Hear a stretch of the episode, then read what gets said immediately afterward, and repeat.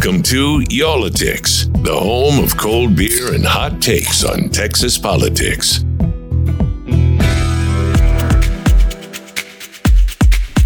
All right, Hey uh, there, welcome, back, to. everybody. Uh, It is- see, we do, we do this every time. We do this every time. I know we, we both Go sit ahead. and look at each other, and then when it's time to start, we always start at the same time. You go, Jason. This you is go. almost a, a, a bad Huh? game. Uh, I, I wasn't going to say anything incredible. Were you? Yeah, actually, I had to go do jury duty the other day, and Oh, well, um, we should start with you then. Well, I, th- this was for the civil courthouse in Dallas County. So I did the criminal courthouse. It, it seems like two weeks ago, but it was probably two years ago. And uh, I did the civil courthouse this time. So if you get a choice, you don't get a choice, but you want to go to the civil side if you can. Oh, Uh, absolutely. yeah, a little nicer over there. Um, we get selected because, uh, for the reasons we'll talk about in a few moments. So I got selected by a um, uh, a judge upstairs to be in the pool, not to sit on the jury. Go upstairs and hanging out for a while. And guess who is sitting next to me and gets selected as well? Who? Domingo Garcia, Really? the national president of LULAC, former state representative, Democratic activist in Dallas. I- I'm like, well, you know, I don't know if they're going to pick me or not. Maybe they won't, but wow, are they going to pick him? Domingo knows everybody Yeah. at the you must be in some special jury pool. You get called with other like big name folks. I, I, I- I thought for sure they had me confused for you, but I, I don't know, man. I'm going to be honest with you too. Uh, the other day, you put out this note to everybody at work saying that you were headed to jury duty, uh, which of course makes my day way more complicated because any work that you would have done that day becomes my work now, right? Uh, in addition to the work I'm already doing. And I even thought, is this legit? Is he really? Because I don't know if they're really checking that at work. I don't know if they really ask you to bring in the little paper. And They I do. don't think they do. I didn't get asked. And They do, that- yeah. See, that's what I was thinking. And the reason I thought that is A, you're kind of a slippery fish, but B, I thought, when is the last time I got a jury duty summons? It has been a, a pretty good while. Now, I had that one where you have to sit and, you know, call in every day or whatever and find out if they need you. But it's been a long while, which I guess makes sense because of what we're talking about today. With Rebecca yeah. Lopez, by the way, who just chimed in there. She, she's Yeah. jumping in early on us here, but but you know, speaking of speaking of, of of justifying absences, let's talk about your outpatient surgery that you were out for like four months on, man. And you made everybody's job harder. Come on. And you make me look even worse because I didn't realize that we were all going to get together and record in the actual podcast studio uh, at work today. And so I join on my you know Zoom meeting here from the comfort of my living room. And yes, I am wearing drawstring pants with a nice shirt. And all of y'all are there at work, like fully dressed and ready to rock. Thanks for showing up for us, Wheeler. What are you drinking today, man? for goodness sake. yeah, hey, dude, I show up to work, man. I show up to work. Come on. We're in the Y'all-itics World headquarters here. I it, true, and it was across the street from the Y'all-itics World headquarters. Um, what what are you drinking today, man? I, I got two brews in here. One for me, one for our esteemed guest. Well, I'm glad What I you- didn't you show having? up then because you didn't have three. Um, I'm Oh, having we have a, plenty. a Karbach. I believe that's out of Fort Worth, right? Karbach. I think it is. Yeah, it's I guess. I could What read the one? can, but it's a real dark purple. It's hard to read. It's a Karbach Jukebach, Texas style Bach, and they've got kind of this old looking retro uh, label on it. What are y'all having? Jukebox. Yeah, I'm having the. Um, uh, this is the Great Hall Hefeweizen Hefe from Oh, yes. uh, Pegasus City Brewery, downtown Dallas. And let's go ahead and bring in Lopez, Rebecca Lopez, WFAA reporter. Rebecca, what are you having? Paleta de mango. Oh, paleta de mango. chili. Yeah, mango chili beer with lime. I likes. Hey, I didn't know y'all got to drink on the job. Are, Like, are you are you going to be on the newscast tonight, Lopez? You're not on the newscast tonight. Well, yeah, I am, but I just took one sip. Oh, okay. What? no, hey, this is going to be a long conversation, so we have another one for you if you want it. Rebecca would have joined us a long time ago if she knew she could get away with all this. Right. Right, Yeah. exactly. Let, let, us get into why we have Rebecca here. She was my desk mate forever at WFAA, and then she got uh, uh, higher real estate costs, and she she moved over to a nicer part of town. She did. And who are you sitting next to now? Yeah, I'm slumming it with you guys now. uh, uh, my area in the newsroom literally has no lights above it. I had to go buy a light from Amazon to put over it. Oh, look, they put Tanya and I in one section because, you know, that's the cussing section. we need to be there. We need to be Oh, over there. It's always fun when you're around Lopez. But Lopez is, I call her Lopez, Rebecca Lopez, um, veteran reporter at WFAA. She is the best police reporter that I've worked with in the past four stations that, that I've been at in 32 years. Um, she has contacts everywhere. You break stories constantly. I tell you this all the time. Um, you know, I, I give you high fives all the time. But you did some stories last week that I'm like, holy heck, are you kidding me? And this is about the court system in Dallas County. And it's not just about the court system in Dallas County. We're seeing these same issues in Austin, Travis County, Harris County, Houston has had these same issues as well too. Tarrant, same thing. I mean, you and basically Yeah. any populated area around Texas, and this is a statewide problem. So, uh, Rebecca, you're onto something here that has become a big conundrum, not only for law enforcement and for prosecutors and for judges, but also for legislators who are going to have to figure out some kind of fix for this. So th- there are two problems, the way I see it, Wheeler, and you tell me. Um, just watching Rebecca's reporting on WFAA, the first repo- first problem is um, because of COVID, there is a huge backlog of trials. In, across the state, but in Dallas County especially, that's what you focused on. Um, and we'll get into why this backlog exists, whether it should exist too. And number two, which we have seen for a while now, is that judges in this state are letting off violent offenders with low bonds.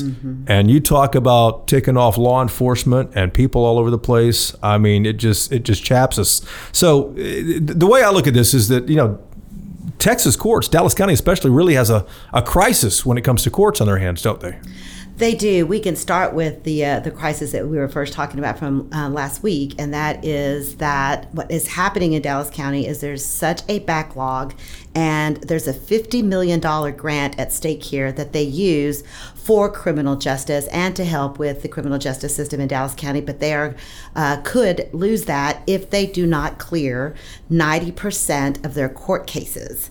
And they are not going to make that by August the 1st. And Well- you have to do it for five years in a row or you lose that money and they're just not clearing it. So commissioner john wiley price and the commissioners court have been looking at are the judges working? Where are the judges? Why are these cases not being cleared? And what is happening then is that you have defendants that aren't getting uh, their trials or Due they're not getting adjudication due process they're uh, in the jail. Um, and some of these are um, obviously low level offenders a lot of them that we're talking about and then you have victims that haven't gotten any justice. Well, before we get too far down the road here, tell us uh, how how many cases are are on hold in Dallas County, and what this fifty million dollars is normally used for. How many cases on hold right now, and and what's the money normally used for? I didn't realize this grant existed. Yeah, it varies. And right now, what they're saying, I believe it's like 70,000 cases. And in order to clear them by August the 1st, they're going to have to literally try to get rid of more than 600 cases a week to try and make it to what where they need to be by August the 1st. Rebecca, put Uh, that and into if they get- perspective real quick, though. When you say Yeah. that to make this deadline, they'd have to hit 600 cases cleared per week. What are they clearing right now? Well, and that's the question that the commissioners have. So, what they're doing is a deep study into who's clearing their cases, who's holding jury trials, trials, which judges are working. And what they are finding is that there are some Dallas County judges that, even though the COVID restrictions have been lifted at the courthouse, are not coming to work. Mm-hmm. They are sometimes coming in only two times a week. And one judge that we know of, um, and I would want to, you know, still verify this. I'm not going to use the name, but we've been told by multiple sources that that particular judge only comes to work about two hours a day. That particular judge makes close to two hundred thousand a week. So why aren't they clearing these cases? Why is this? Why are they just caught in this backlog that they can't get rid of? So, so like for Wheeler right now, who has a case pending himself, does this mean that, that he might uh, that, he might not go to trial? He could just take a plea and move on down the road, or what's going to happen to these cases, Rebecca? And that's, you know, most of these cases are plea bargained out. Yeah. Uh, and so, but, you know, you still have to have a judge, you know, sign off on them. And that's just not happening uh, in some of the case, in a lot of cases. And so, um, the, that's what Commissioner John Wiley Price is super hot about. He wants to know why are these judges not going to clear the, these their dockets, uh, and he says that other counties around Tarrant County is going to make the 90%. Uh, and I believe so is Harris County. The only two counties that are not going to make it, probably by that August 1st deadline, are Dallas and Bexar. Uh, and to be clear here, um, uh, you know, in some of these places, this was a mess before we went into the pandemic. They already had backlogs building uh, in some of these courtrooms, a lot of these courtrooms. But the pandemic, Rebecca, really exacerbated this because, uh, you know, this is what we were talking about earlier with, you know, n- I haven't gotten a jury summons in a while. Uh, because they stopped doing jury trials in so many of these courthouses for so long, and they went to all Zoom. Uh, and that really just mucked up the process there. And man, you just started seeing these cases uh, just start to go up and up and up, the number that were still pending. Um, I, I think Bloomberg Law was the one saying they, they cited someone who said that in the whole state, there are now about 50,000 more felony cases pending than there were before the pandemic. This is a mm-hmm. major backlog that we're talking about. Well, and one of the things that Commissioner Price said to me in, a, in our one-on-one one-on-one interview that we did with him was just because it was COVID did not mean that they could not come to the courthouse and do their cases. Yes, they set it up for Zoom also to protect the jurors, but they also opened up the cafeteria. They opened up the uh, the big jury room downstairs. They had other places where judges could have held jury trials, but a lot of judges chose not to. Uh, that was one. Um, but even so, they could have still uh, come to the courthouse and adjudicated those cases uh, according to him. But nobody And can to- make them. Right. Well, they did allow um, the attorneys and prosecutors to come in after a certain amount of months. Like the first few months when everything was unknown in COVID. Yeah. Yes, that was impossible, but they did slowly open it back up. And so, really, for the last year, year and a half or so, they've been able to go to the courthouse and adjudicate these cases. So, so boil this down for us. It, it, do, do we need more courtrooms and judges, or do we need these judges to start putting in a full eight hour day? Well, if you listen to the commissioners, they believe that these judges can do the job if they were doing their work that they're supposed to be doing. Hmm. And it's not all of them. And I really want to stress that there are some judges that are constantly holding jury trials, judges that are working really, really hard, but they're watching and they're going to start releasing reports um, at county commissioners and they're going to put down the, um, the workload and what they're doing, how many cases they're clearing, how many cases they still have before them, how many jury trials they're holding. And they want to hold judges' feet to the fire. Now, the judges will say, well, you know, there's all these things happening and we couldn't do this. But yes, at commissioner's court, they're like, we're done with excuses. Y'all need to clear these dockets. I think that's a key. That was very clear from both, but even JJ Koch, who's on the opposite side usually of John Wiley Price, Right. they were all in, in, in accord that they need to do something more. I think that's a key part of your reporting there, Rebecca, because you know we've seen some reporting out of Houston where media organizations have been publishing those numbers by court and by judge. Uh, what's interesting here is that you have a governmental body now uh, in a separate branch saying we're going to start outing you and showing what your numbers look like in hopes of almost you know publicly shaming you into to getting the job done because we can't afford to you know keep sitting on these cases. And you're right. It's something that was happening even prior to uh, uh, COVID. There's one particular case that I'm looking at. The case has been before this judge for 10 years. 10 years and it has yet to go to trial. It's a sex assault case, so the victim is still waiting and the defendant is out. So people are incensed, and this is uh, starting to come to light. It's probably going to be one of my next stories that we do on this particular case, and there's a lot of cases like that. And so, um, Why has that one been waiting for so long? well, it had a special prosecutor in the case, and that special prosecutor keeps asking for continuances. And the judge, who this is one of the judges that they believe isn't working as hard, just signs off on the past slips and just lets them. And then they keep changing prosecutors and keep changing. Um, uh, also, the uh, defense attorneys, so they keep changing, and so now this case has languished in the courts for ten years. How does that happen? But it's happening, and, and it's not the only case. And y- your reporting, you made note of something that's really important here too. The the commissioners in Dallas County and Bexar County and, and, and everywhere else, they can complain all they want, but at the end of the day, these judges are elected on their own. And the commissioners really have their hands tied here, right? I mean, besides publicly shaming them, how else do you do you get them to actually start hearing cases? And that's the whole point. Exactly. They are elected officials. And so the county commissioners really don't have any jurisdiction. No one does, except the voters. And I think that that's the message that they're trying to send out.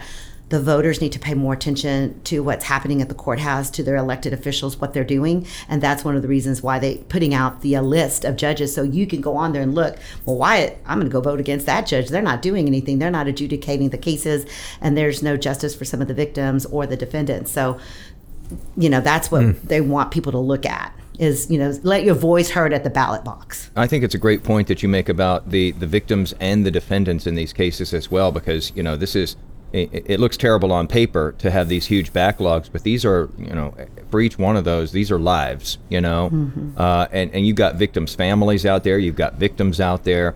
Uh, who are waiting for justice, and, and that wound just stays open. You've covered so many cases, you know how this is uh, especially in the really violent cases. You know, a, a, a, conviction doesn't necessarily bring someone back, but it does give some measure of closure to these families. Um, but also, some of these defendants, you know, who've been locked up for a long time waiting to go to trial, maybe they are found not guilty when it's all said and done, and they gave up all of that, you know, life there. Mm-hmm. Uh, or if they're out and, and they're trying to get a job and trying to further their life, if they're not guilty, that's a long time to wait to prove that. Yeah, and you know, Commissioner uh, Koch said the same thing. You know, he's saying, look, these are people whose lives are at stake here, and also if they lose that fifty million dollar grant, uh, there is concern. Uh, from the commissioners that the lieutenant governor would step in. And, you know, there's a lot of contention between the lieutenant governor and uh, the county commissioners. And what would the lieutenant governor do if, for instance, they find that the judges aren't working they're doing will there be a push to remove some of these judges and if so would somebody appoint them i mean that's just one of the conversations that's being had what involvement would the state have if it is proven that these judges aren't coming to work and they're elected officials can the lieutenant governor take some kind of action? And there's a, a, real big concern about that. What, what could the state do though well, I mean, I think that right now it's all kind of hypothetical. It could be that they would look at these judges, and if they needed to begin removing some of them, then the lieutenant governor would appoint the uh, the judges in those cases. I doubt that that's going to happen. They're elected officials. I think that they leave it up to the voters, but there is a, a lot of contention between the lieutenant governor and this county and the leaders in this so, county. So we have fear at the local level that the state might come in and try to Bigfoot here. Uh, is there also frustration, though, Rebecca? Are you sensing frustration at the local level? With lawmakers in Austin because this could be alleviated. I mean, um, Bloomberg Law, you know, was speaking to someone really high up in, in the Texas court system, and they were saying basically this could be solved in a year if uh, the legislature appropriated enough money to get enough, you know, even bring some judges out of retirement to start moving this along. Is there frustration at the local level that we haven't seen that kind of response? I mean, California just had a budget they were reporting that asked for $90 million more to deal with this same sort of thing. I think that there is a lot of frustration and exactly they feel like they need, you know, more help. But I think here the bigger problem is that some of the judges just aren't working. Mm. Wow. So you point out in your stories uh, last week, Rebecca, that um, judges make anywhere from $150,000 to nearly $200,000 a year, uh, about half of what Wheeler makes uh, normally annually. Um, and and you, you talk about uh, that the commissioners are, are, are going to start releasing how many trials. Has that study actually began and and then sec- or begun? And secondly, if they started today, started burning through these cases, and I know every case is different.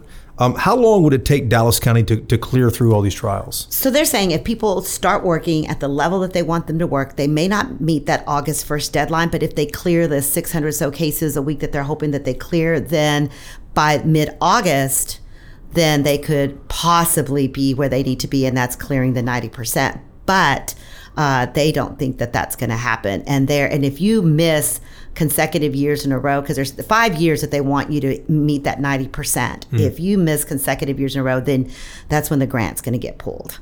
And so, yeah, I mean, there there's a, there's frustration, there's concern. What's that 50 million used for? That grant? It it's used to help the criminal justice system to pay for trials or other things that the county needs when it comes to running the courts in Dallas. Okay. Well, okay, so if it's already circling the drain here and, and, and things aren't looking good, uh, boy, that could just make things that much worse to you know put in a punishment that says we're going to take away the money that's designed to make you do the job that you're not quite getting done. You know, and I think that that's you know why the commissioners are so up in arms because they said if some of the judges did the level of work that they're supposed to be doing, then we wouldn't be in this dilemma. And, you know, this is all part of what, you know, John Wiley Price has also been pushing, and that is, you know, bond reform. And that is making sure that people don't stay in jail for low level offenses that don't need to be there for uh, large amounts of time, and so that's that's I think what's really motivating him as well. Plus, you know, losing that fifty million would be devastating mm. for the county. It's great that Wheeler and I aren't judged on productivity either because Can uh, you imagine? Yeah, y'all are drinking beer. On Yeah, we're- we're- Terrible. Yeah, that We're be a- having a, a- terrible thing. Let's not institute that. N- n- not not at all. Um, uh, you've you've sought out the other side of this. What are judges saying? Are they even answering your calls when you reach out to them? No, you know, they uh, most of them don't want to talk. Now, a few of them have been outspoken saying we are doing the work. We're doing the best we can. We were, you know, hampered by COVID, but the county commissioner's like, look, we've been giving you the tools that you ask for, and we budget we've and been- stuff like yeah, that. we've been trying to help you. So enough with the excuses. Get to work. And in fact, JJ Koch went to uh, after the commissioners meeting last Tuesday. On Wednesday, he went over to the courthouse and went to every single judge, criminal judge, and asked. How many trials do you have this week, and where are you? And uh, they're going to release those numbers that they have found on their own little study of for just one week uh, at commissioners' court in two weeks, and it should be pretty fiery. That'll be interesting. Wow, Uh, that'll be yeah. good. You know, Yeah. ABC 13 out of Houston was looking at this too, and and and they were finding judges who had uh, you know. 3,400 pending cases in their courtroom, and you just think, man, how do you ever tackle that mountain? Uh, and, and and I mean, they found that it was kind of the norm to have more than 2,000 pending cases uh, in an individual courtroom. Uh, Rebecca, I know that you know. Hats off, though, to a lot of these these judges and these courts for being able to adjust during the pandemic and keep things moving, even though they weren't in person. They were doing it via Zoom. Uh, we're hearing that just like with every other business, Zoom is probably here to stay uh, in the court system just because it helps. Um, but some, you know, some prefer that they have those jury trials in person because there's you've covered so many trials, Rebecca. You know this. There's so much nuance that happens. There's little micro expressions and facial expressions and things that you know get to someone's credibility that a jury m- maybe doesn't see or that someone doesn't see when you're on Zoom. Uh, so a lot of people are pushing for those those jury trials to resume, but you just wonder how could you possibly do that in person with this many cases? It it almost sounds like it might be advantageous to be a defendant in a lot of these cases because maybe you can make a deal and and, and move on. Well, that's what's happening. And there are some judges in Dallas County with the philosophy that jury trials are a waste of time and a waste of money, uh, and that it's better to try to get the plea bargains, get the uh, get them, you know, signed off on um, before it gets to a jury. Now, there are some judges that are holding a lot of trials. The average, typically, uh, I'm told per uh let's see is this per year per, um, I, I you know what i'm gonna make a mistake if i look No, at that I remember your report. either way there's supposed to be x amount of trials uh, that usually average um, ju- judges average statewide 20 Uh, you, you had reported like the other day 24 a year i think Yes. that that was the average and they're Yes. at half of that now they're at like 12 and that's average like i Hmm. said there's there's a couple of judges judge brandon birmingham who's holding up to or more than uh, 20 cases uh, a year of jury trials and then there's some that are having two i mean how can you in, in an entire year have only two jury trials What, what are they doing the rest of the time? That's the question the commissioners have. What are you doing? Where are you? Why are you not here? Why are you not working? So they're looking. and, this it's is a frustration for prosecutors too i would imagine rebecca because you know when you have that many cases that are pending and sort of up in the air that prosecutor now has files for every one of those cases that they have to deal with and y- you start looking at a prosecutor juggling hundreds and hundreds of cases that are still up in the air And we're not even talking just about the criminal side. The civil side has just as many problems.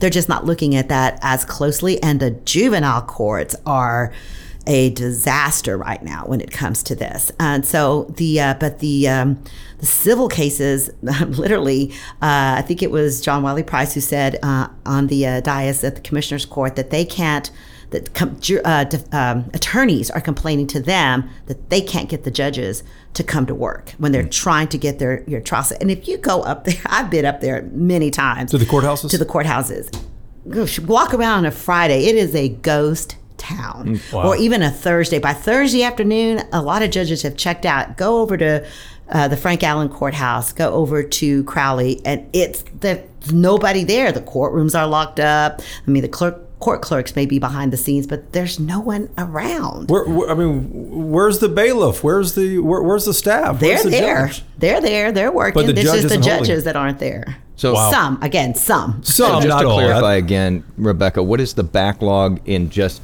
Dallas County? Is it? Did you say seven? I believe it's 70,000. I would have to double check my numbers, but off the top of my head, I believe that that's what hmm. I remember them saying. L- Let's talk about the other crisis in Texas courts, and that is these insane headlines we've seen for a few years now, probably a lot longer than that, about judges across this state letting off violent offenders with minimal bond.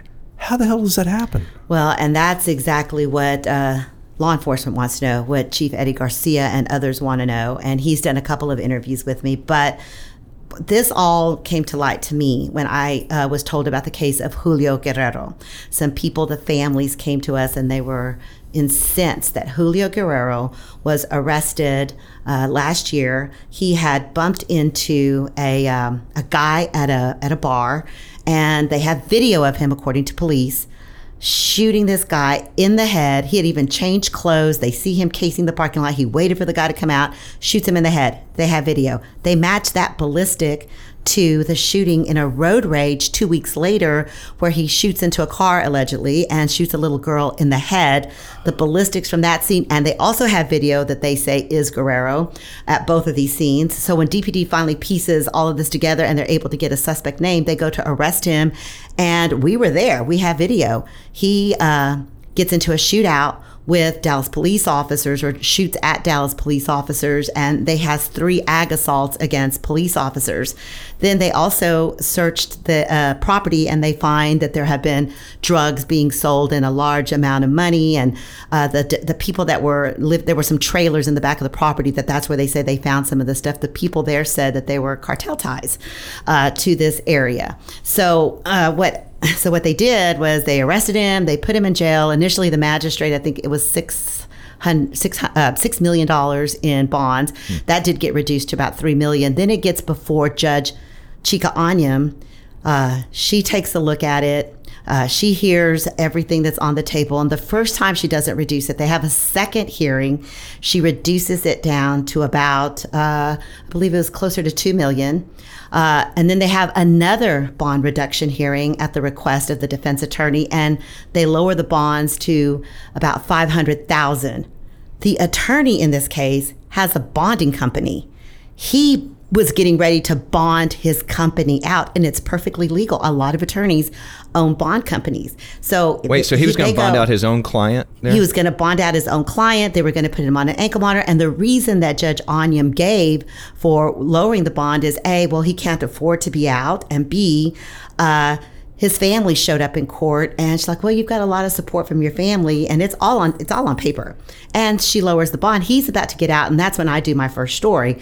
Well, then the governor, you know, tweets the story. The mayor of Dallas is incensed. The police chief comes out. We do follow up stories. So she holds her own hearing and then eventually raises it back up so he doesn't get out. And then uh, she holds the bonds insufficient, but says that it was the prosecutors who didn't present all the evidence to her in this third bond reduction Third. hearing. Third. Yeah, so she's had the evidence in front of her. So she, she tries to blame the uh, the prosecutor. So then they file a motion to get her off the case, and she does eventually recuse herself. So now another judge is going to hear that. But we have a second case involving the same judge of a, a capital murder defendant that allegedly robbed a guy and uh, shot and killed him. Uh, the bond is at a million. She lowers it to 150,000, and in open court says she knows the defendant's mother, who is a bailiff at the jail. Lowers it. He is out on an ankle monitor, and now they're hold, they're going to hold more hearings to see if they can recuse her off that case and also uh, hold the bond insufficient. But the but what DPD is finding is that a lot of the violent offenders they took a, a 254 cases that they looked at when they looked at those 254 cases they realized that a, a percentage of people were being released were getting uh, released within two weeks. And mo- more than uh, i think it was like 70% or so of those were people that had committed crimes with guns. And we're talking about gun violence in this in this country and in this state and in this city of trying to bring gun violence down but then you're allowing people out on bond that are violent. And yes, there is a constitutional right to uh, have a bond, but we're talking about low level offenders. nonviolent Yeah, right, offenders. right. It doesn't say that everyone gets a bond. If you are a present danger to society or to other people, a judge can hold you till trial. And yes, you're innocent until proven guilty, but they can hold you there until that trial uh, is held. And then you can, you know, then you have your day in court. And, and just out of that sample that you were talking about there with DPD, uh, just pulling this small sample, I mean, these are a couple hundred cases. We know how many cases Dallas police go through. I mean, thousands and thousands and thousands. Just out of these couple hundred, uh, you're reporting that 30% of those, uh, and these, you know, a lot of these are gun violence offenses, 30% of those people are being released within two weeks out of the jail. Within- That's kind of a staggering figure when you think about it. You know, and then we have another case. If you remember the case of Marisela Botello, she went missing in Deep Ellum. She was kidnapped. Her body was found later. She was here visiting from Seattle. They got the suspects identified finally, and then they did find her uh, body eventually. Uh, the two suspects that they suspected in that case, before they were arrested for this this case, they fled to Florida. They had to go pick them up there, extradite them back to Texas. The judge in this case then releases them with ankle monitors and does not take their passports. So when they know that there's fewer people watching, like these, these, these some of these people know what's happening. Uh, they slipped out of those ankle monitors and hopped a plane to Cambodia. Wow. And that's where they are now in Cambodia. And, And now her poor family never gets They're terrified. to see some justice done there. Are they going to bring them back, Rebecca? They are. They're, the FBI is working to e- try to extradite them back. But when they, I was told from sources that when they got there, they're like, well, we're in Cambodia. You're not going to be able to extradite us. They think that they can just flee and, and not have to come back to the United States and face some sort of justice.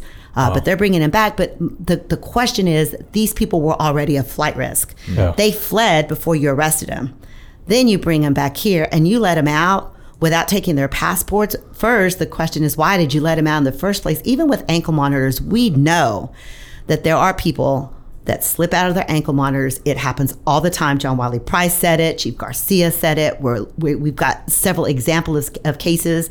We have a case of two brothers that were out on ankle monitors that were committing ag robberies while on their ankle monitors. They didn't even bother to take them off. Rebecca, there are I'm- others. Am I way off here? Is there a connection Jeez. of those dots? Is there a line that can be drawn between what we were talking about uh, just a bit ago uh, about these, you know, cases just sitting and languishing, and you know the jails filling up with people?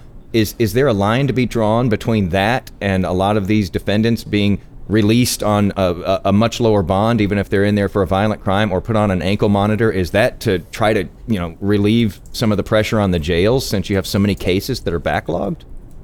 Well, and that is one of the things that that uh, they're looking at. But uh, there are there are violent offenders that are out on ankle monitors, and they do come back to court. But there are uh, a good percentage of them that recommit crimes while out on bond that are very violent. So they say it's a case by case basis. But yes, I think that that's what some of what the judges were doing. But there's also a ton of low level offenders out on ankle monitors. So you've got all these low level offenders, and this is where John Wiley Price gets really upset. He's like, look. These people shouldn't be out on ankle monitors. We can't monitor then the violent ones that they do let out because there's so many and we'll only have X amount of staff. Now they are adding, I think, 11 people to the payroll that will be part of the ankle monitoring system. They'll, they're add- adding 11 more employees that can monitor. But these judges uh, are like just slapping the ankle monitors on them instead of adjudicating the cases or working to adjudicate the cases and then just letting these, the, letting tons and tons of people out on ankle monitors. But then the violent offenders are the people that you have trouble tracking. Th- th- these are not isolated cases, though. You've been talking about cases in Dallas, Texas. I, I- I just think back to to Houston and the former police chief there, Art Acevedo, uh, Acevedo rather, um, and and it, it was last summer, I think, or, or summer before last. Every time they would have a shooting, he would come out, and several police officers were shot there um, by suspects who should not have been out uh, on bond. Yeah. And he would get angry, he would get emotional, and still nothing has happened. And now it's happened up here too. Well, and then in Austin, I just saw last week where they arrested a guy who had committed two murders and he was out on an ankle monitor for a sex assault of a child.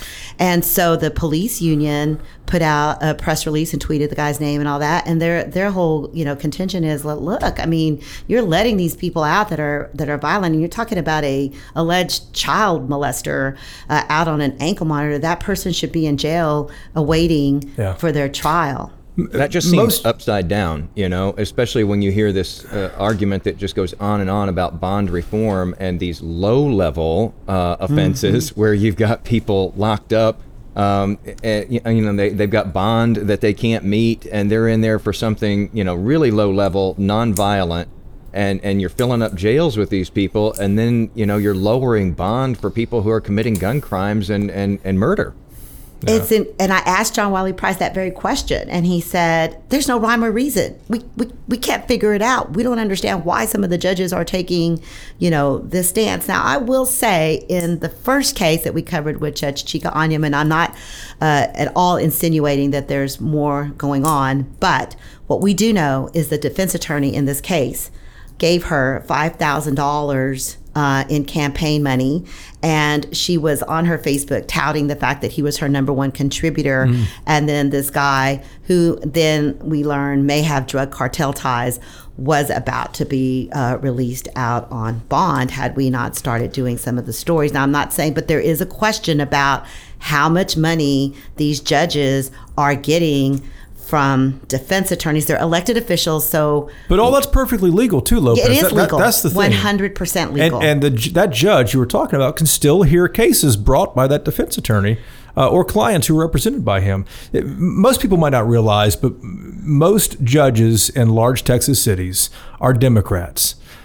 Based on what we're seeing in Austin that you mentioned, in Houston we've talked about, and Dallas that you reported on, would would tell me that if the Republican Party wanted, they could probably make some pretty good arguments for I don't say overthrowing. That's not a good term to use on a political podcast these days. But running some candidates against these judges who have so many questions. Well, and it was interesting because when we did the story on Julio Guerrero and we uh, tweeted that, Governor Abbott retweeted us and he said, come next legislative session, we're taking a look. We're going to find answers. But I, he didn't give specifics as to What's what going to happen? gonna What do. are people saying needs to happen? Because J.J. Koch is a Republican county commissioner in Dallas. John Wiley Price is a Democratic county commissioner in Dallas. They're all on the same page that something's got to change. What What do you think is going to happen politically?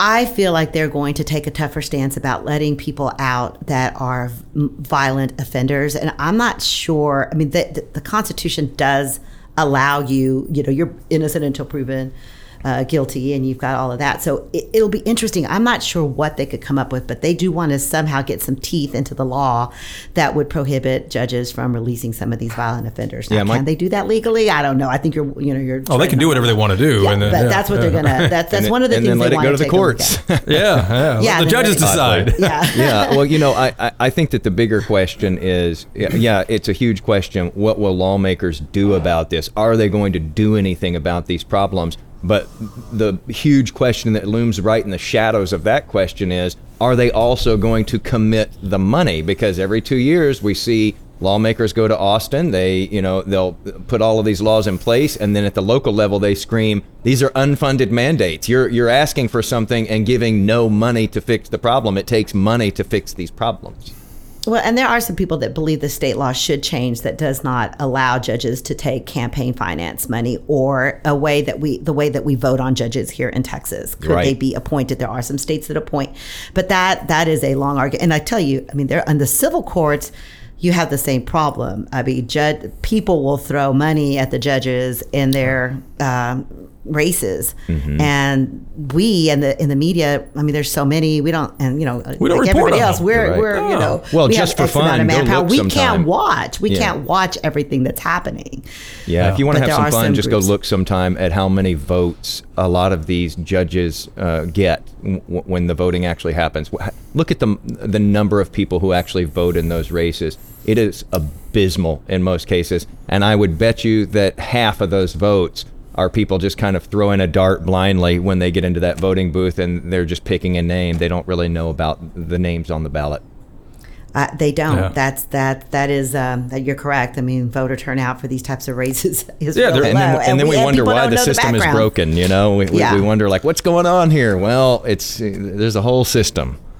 Yeah, and th- those are the down ballot races that I, admit I I don't even follow closely enough. But Rebecca's reporting shows that you need to find out what these judges are doing, and it sounds like the commissioners. Is this two weeks from Tuesday in Dallas County? Yes, the uh-huh. I think gonna- it's a week from yeah tomorrow. Yeah, uh, It's tomorrow. no, a week from tomorrow. A week from tomorrow, yeah. so that's uh, that they're gonna you the know be- seventeenth of May. Yeah, and and I will tell you that the chief of police uh, here in Dallas is very upset about it. They're tracking the violent offenders. They're looking at which judges are are releasing. They're also trying to track that through their crime stats people. They're Yeah. seeing okay, if we uh, arrest a violent offender that just committed an aggravated assault with a deadly weapon, and we also have a murder, was that person out on bond? What kind of bond did they have? Who let them out on bond? They're also trying to keep track of that because they feel like for them, it's important so that the, also the public knows. And the, and one of the things that uh, Chief Garcia was adamant about is he says, when you release these people, you release them right back into the communities Right. that they victimize victims. So you're you're and, and predominantly uh, are in um, people of color in the neighborhoods. People of color, both uh, Latinos and and uh, blacks, and then you're releasing people right back into the community that they just victimized. I mean, yes, you will have the people that will go up to other areas where they don't live, but typically they come right back into the same neighborhoods that are afraid to, you know, sleep in their beds because they're afraid they're going to get shot. They're sleeping on the ground. He told us stories about a woman, a- an elderly lady that sleeps on the floor because she's afraid there's going to be a random bullet coming through her neighborhood In Dallas. in Dallas. And because there's, you know, so few officers, they need a thousand more officers in Dallas to meet to be what they need to be to be able to protect the city better. It's it's it's really hard for them Yeah. to try to juggle what they're going to do with officers. That's a whole nother conversation. It's another podcast. Yeah. But in the meantime, We'll yeah, bring you back. Look, uh, yeah, I, I, I love your passion, Rebecca, and I've always told you that. You, you. I wish there were more reporters like you in, in newspaper and TV and, and everywhere else because you hold people hold people's feet to the fire. You, you you keep them honest, and you really are a journalist in the true sense of the word. Wheeler and I play them on TV, but you, you really you really do that. So It's thank true. you for what you do. And at the end of the day, after all Rebecca just told us there, Wheeler, we have the power to change this, and that is vote the you know if you don't like a specific judge or you find out something about a judge, vote for their competitor. Yeah, and we, it's we not- can decide at the end of the day. And it doesn't just end at the judicial branch. Remember, everybody, we're going into another legislative session starting in January. We have had a number of these lawmakers on here with us, Jason, since we've been doing this podcast.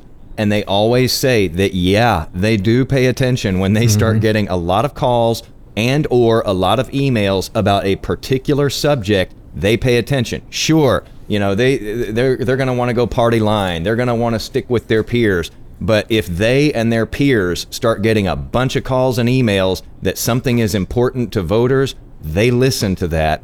And this needs to be important to voters. Uh, Yeah. I'll close on this. Rebecca may be busy for a long time uh, because that Bloomberg Law article uh, was saying that you know if they don't do something drastic here in Texas to start moving this backlog, like bringing in retired judges and you know uh, doing adjudicating more of these on Zoom calls and so forth, uh, they may see this pandemic case backlog last until 2026. That's how bad it Jeez. is uh, if they don't do something big. So lawmakers are going to be on the hot seat uh, in Austin this coming session to, to put up or shut up. You know, you're going to put up the money and the resources to get this done. yeah, sounds like the anger's on both sides, which is, It is. which means something will like to get done. Rebecca, thanks so much for being here. We appreciate Thank it, you. and you can take the beer to uh, back to your desk. no, and, I, I'm headed and to enjoy public safety now to the public safety meeting to find out something else they're at, doing. at Dallas City Hall Public Safety is what it sounds like. All right, Rebecca, Ta don't take the beer to City Hall. Don't do it. You won't get Thank through you. security.